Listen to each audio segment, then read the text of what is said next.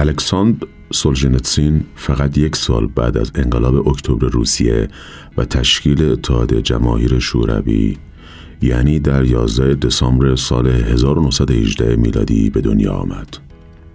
با مبارزه سیاسیش از طریق نوشتن کتابهایی چون بخش سرطان، مجموع جزایر گولاک و یک روز از زندگی ایوان دنیسویچ تصمیم گرفته بود هیولای اتحاد جماهیر شوروی با سیستم سانسور حراسناکش را به زانو در بیاورد و موفق هم شد به یکی از ستونهای اصلی مبارزه در راه بی اعتبار کردن ماهیت و موجودیت شوروی تبدیل شود.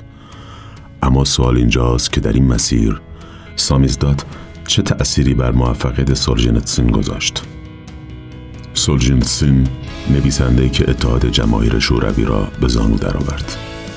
این مطلب را نادیا کریمی نوشته و من حمید رضا زبیر براتون میخونمش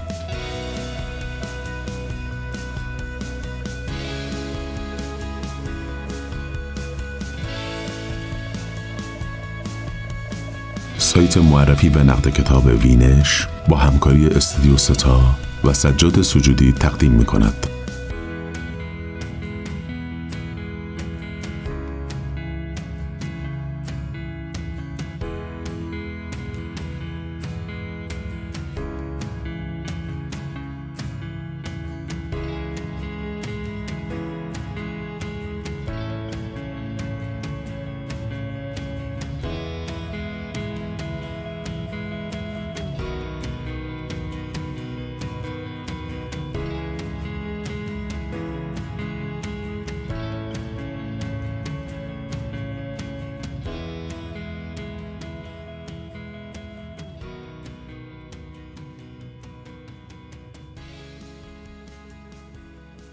اتحاد جماهیر شوروی در سال 1991 فرو پاشید.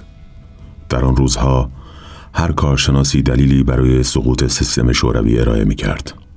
یکی بر مشکلات اقتصادی تاکید داشت دیگری بر مسائل نظامی و عده قلیلی هم فکر می‌کردند که دلیلی مبهمتر از بقیه پشت این اتفاق است از دست دادن کامل اعتبار ایدولوژی پشت سیستم در حقیقت این روند از سال 1956 آغاز شده بود از همان روزهایی که نیکیتا خروشچوف در یک سخنرانی به اصطلاح محرمانه پاکسازی های استالین را محکوم و وجود زندان گولاک را تایید کرد. اندکی بعد دکتر جیواگوی پاسترناک با اجازه خودش در غرب منتشر شد. کمی بعدتر در سال 1962 مجله نووی میر رمان الکساندر سولژنتسین را که خود زمانی زندانی گولاک بود به چاپ رساند.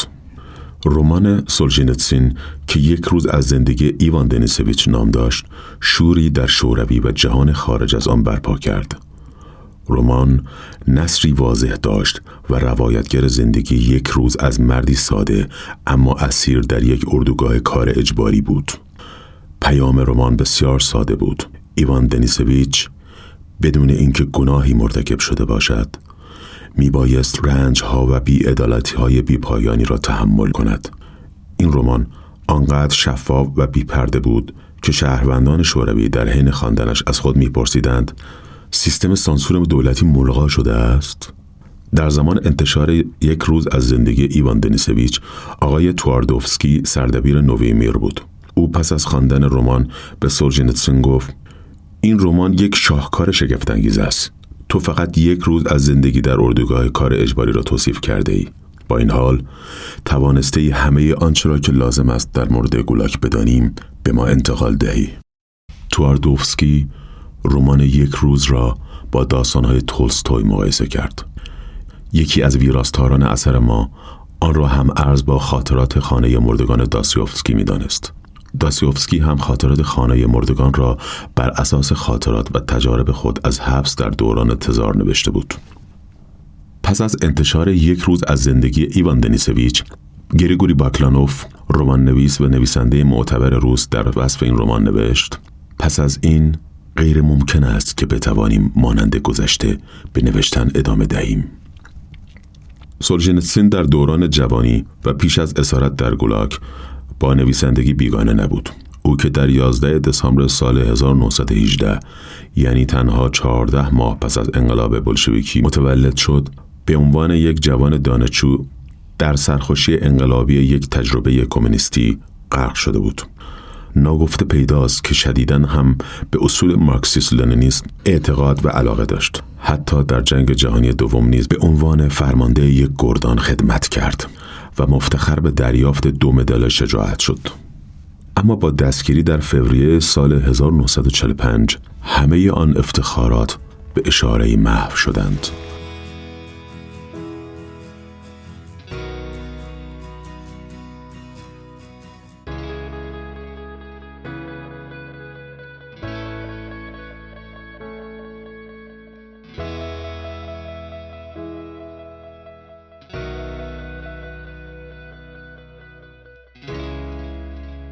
سولجنتسین به یک باره با اتهام فعالیت بر ضد شوروی مواجه شد.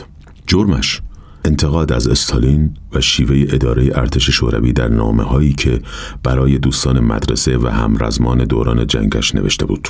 در یکی از این نامه ها سولجنتسین برای دوستش توضیح داده بود که پاکسازی های استالین تیشه به ریشه ارتش زده است. بخت سولجنتسین به شیوه کاملا دیکنزی واژگون شده بود و همین ماجرا او را در ناامیدی مطلق فرو برد اما همزمان چشمانش را نیز به روی وحشت کمونیسم گشود به همین دلیل او که تا پیش از دستگیری شعر، داستان و حتی یک نیمرمان میهم پرستانه نوشته بود تصمیم گرفت بقیه عمرش را صرف افشای حیولایی کند که میلیونها انسان مثل خودش را دستگیر، زندانی و شکنجه کرده و بسیاری دیگر را هم به کام مرگ فرستاده بود. پس از پایان رسیدن دوران محکومیت هشت ساله سولجنتسین به قزاقستان تبعید شد و در آنجا برای مدتی سرگرم درمان سرطان معده شد که در اردوگاه به آن مبتلا گشته بود پس از بهبودی در سال 1956 میلادی به ریازان شهری در 200 کیلومتری جنوب مسکو فرستاده شد و در آنجا به تدریس فیزیک در دبیرستان ها پرداخت. با این حال هرگز هدف نوشتن علیه هیولای شوروی را فراموش نکرد. سولجینتسین در بین سالهای 1963 تا 1966 موفق به انتشار چهار داستان شد تا اینکه در انتهای سال 1968 دیگر کاملا در لیست سیاه سانسور قرار گرفت و به همین دلیل هم به سامیزداد نشریات زیرزمینی که برای مقابله با سانسور ایجاد شده بود روی آورد. تا پیش از سکوت تحمیلی های یک روز از زندگی ایوان دنیسویچ یک حادثه در ایستگاه کیروچوتکا خانه ماتریونا و برای خیرخواهی را به انتشار رسانده بود هرچند نباید نگفته بماند که دهها تن از نویسندگان پرآوازه جهان از گراهام گرین و گونتر گراس تا ژان پل سارتر و ترومن کاپوتی نسبت به سانسور و ممنوعیت انتشار آثار سولجنتسین در شوروی بیانیه های اعتراض آمیز را امضا کرده بودند. سولجنتسین معتقد بود که شهروندان معمولی شوروی یک وظیفه دارند و آن هم اینکه همدست دروغگوها نشوند. اما هنرمندان مسئولیت بزرگتری بر دوش دارند. آنها باید دروغها و دروغگوها را شکست بدهند. در سالهای پس از ممنوعیت دو اثر شاخص خود یعنی حلقه اول و بخش سرطان را به چاپ رساند. حلقه اول در مورد گروهی از زندانیان ممتاز از جمله خود سورژنتسین بود که برای کار در یک آزمایشگاه مخفی که توسط مقامات گولاک اداره می‌شد انتخاب شدند. اما بخش سرطان در جهانی بی امید و غمزده میگذرد. در حقیقت بخش سرطان تمام خاک شوروی است و بیماران آن شهروندانی که مبتلا به اسارت و شکنجه یک نظام توتالیتر هستند. هر دو رمان به دلیل بررسی اخلاقی جامعه شوروی و بحث در مورد جنایات دولت توجهات زیادی را به خود جلب کردند. هر دویشان نیز از انتشار در اتحاد جماهیر شوروی محروم ماندند در عوض مثل دکتر ژیواگو به غرب قاچاق شدند و انتشارشان در غرب راه ورود به لیست کتابهای پرفروش را هموار کرد.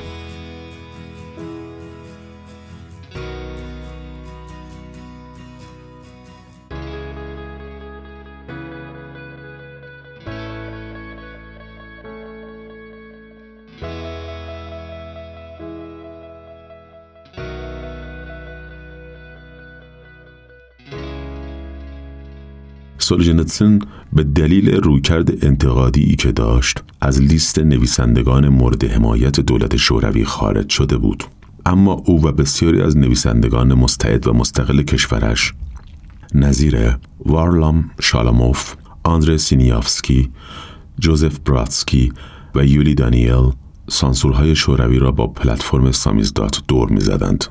آنها در نشریات سامیزدات از شعر گرفته تا داستان و مانیفست های سیاسی را چاپ می کردند و در بسیاری از موارد آثار شاخص را برای انتشار به خارج از کشور انتقال می دادند. در پایان دهه 1960 دیگر نویسندگان و فعالان برجسته به عنوان دگراندیشان جامعه شناخته شده بودند. هدف آنان ایجاد آزادی بیان و تغییرات مسالمت آمیز در اتحاد جماهیر شوروی بود. همین اهداف بودند که توانستند توجه مخاطبان جهانی را به سوی خود جلب کنند. در اینجا لازم است اشاره کنیم که جنبش دگراندیشان فقط در انحصار نویسندگان نبود. از دانشمند و مهندس گرفته تا دانشگاهی و حقوقدان و حتی کارگران شورشی هم در این صف جای می گرفتند. رهبر غیررسمی جنبش دگراندیشان هم آنری ساخاروف فیزیکدان بود. سولجنتسین با ساخاروف و دیگر مخالفان همراهی و حتی همدردی می کرد. اما این به معنی موافقتش با تمامی مواضع آنان نبود. او تصمیم گرفته بود راه خود را برود. در سال 1973 میلادی زمانی که سولجنتسین هنوز در اتحاد جماهیر شوروی زندگی می کرد مجمع جزایر گولاک را به خارج از کشور فرستاد. این گزارش غیر داستانی جنایات عظیمی را که منجر به حبس و قتل عام میلیون ها قربانی بیگناه شده بود افشا کرد. سولجنتسین با مجمع جزایر گولاک توانست نشان دهد و ثابت کند که ابعاد فجایع شوروی با ابعاد هولوکاست برابری می کند. البته مجموع جزایر گولاک پیش از آنکه به خارج از کشور فرستاده و به عنوان تامیزدات منتشر شود به عنوان سامیزدات منتشر شده بود. نسخه سامیزدات مجموع جزایر گولاک دستنویس و تایپ شده بود. معمولا در چنین شرایطی به خوانندگان فقط 24 ساعت فرصت داده می‌شد تا نسخه سامیزداتی را که به دستشان رسیده است مطالعه کنند. بعد از طی شدن این زمان باید اثر را به خواننده بعدی واگذار می کردند. به زبان ساده تر هر شهروند شوروی حاضر در این چرخه فقط 24 ساعت وقت داشت که اولین گزارش تاریخی از سیستم اردوگاه های کار اجباری شوروی را مطالعه کند. احتمالا نسل اول خوانندگان مجموع جزایر گولاک تا آخر عمرشان خوب به یاد داشتند که چه کسی سامیزدات را به دستشان رسانده است و آن را بعد از 24 ساعت به چه کسی تحویل دادند. در آن کتاب گزارش ها، خاطرات و نامه های 227 شاهد از دل اردوگاه های کار اجباری شوروی نقل شده بود. بدیهی است که سولجنتسین به آرشیف های مخفی آن روزگار دسترسی نداشته است. به همین دلیل اثرش را می توان به عنوان تفسیری از تاریخ معرفی کرد. شاید هم سولجنتسین از ارائه این اثر یک هدف بیشتر نداشت آن هم اینکه نشان دهد برخلاف تصورات رایج اردوگاه های کار اجباری و دستگیری های دست جمعی نه یک پدیده تصادفی که بخشی از اساس و ساختار نظام شوروی از همان ابتدا بودند. حالا دیگر سولجنتسین به چالش جدی برای دولت شوروی تبدیل شده بود. او توانست مشروعیت رژیم شوروی را زیر سوال ببرد و خواستار تغییرات انقلابی شود. در واکنش به او روزنامه پراودا مقاله‌ای به نام مسیر یک خائن را منتشر کرد و سورژنتسین و خانوادهش را مورد حملات سنگینی قرار داد. در نهایت در دوازده فوریه سال 1974 دولت شوروی الکساندر سولژنتسین را دستگیر و سلب تابعیت کرد و از شوروی اخراج نمود.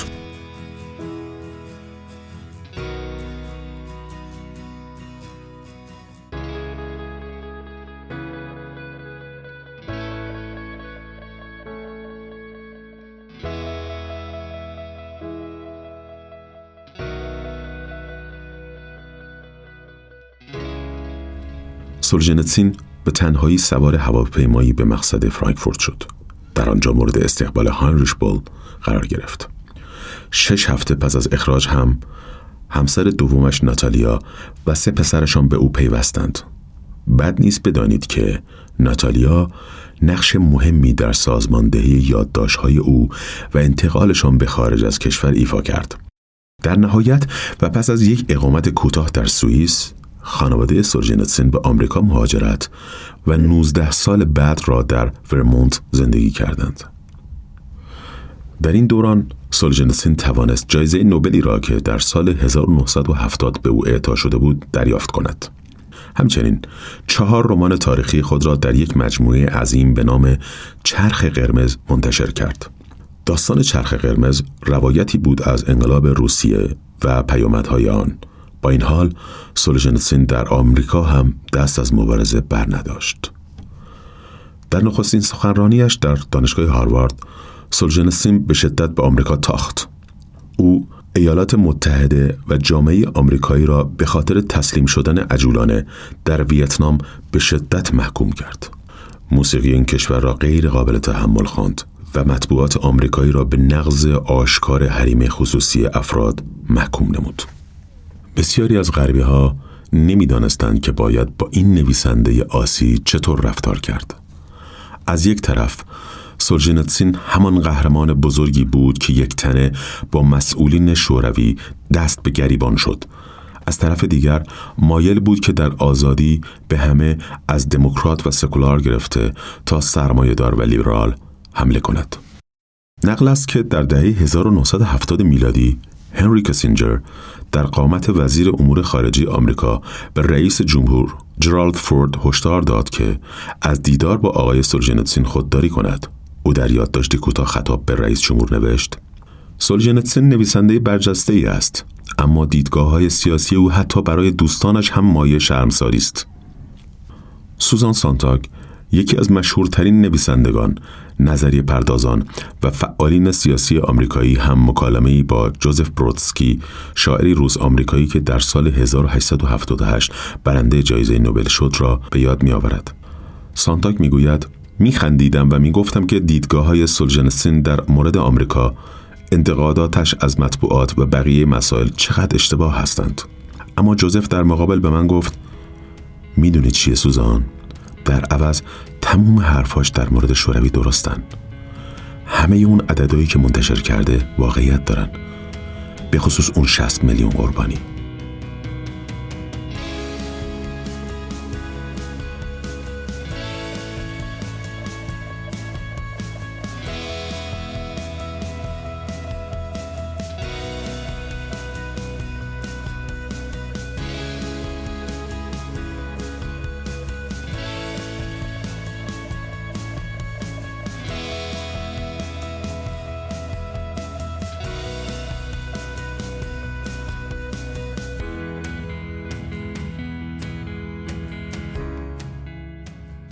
این مطلب و دهها مطلب دیگر درباره کتاب های کلاسیک و جدیدتر را در سایت معرفی و نقد کتاب وینش بخوانید.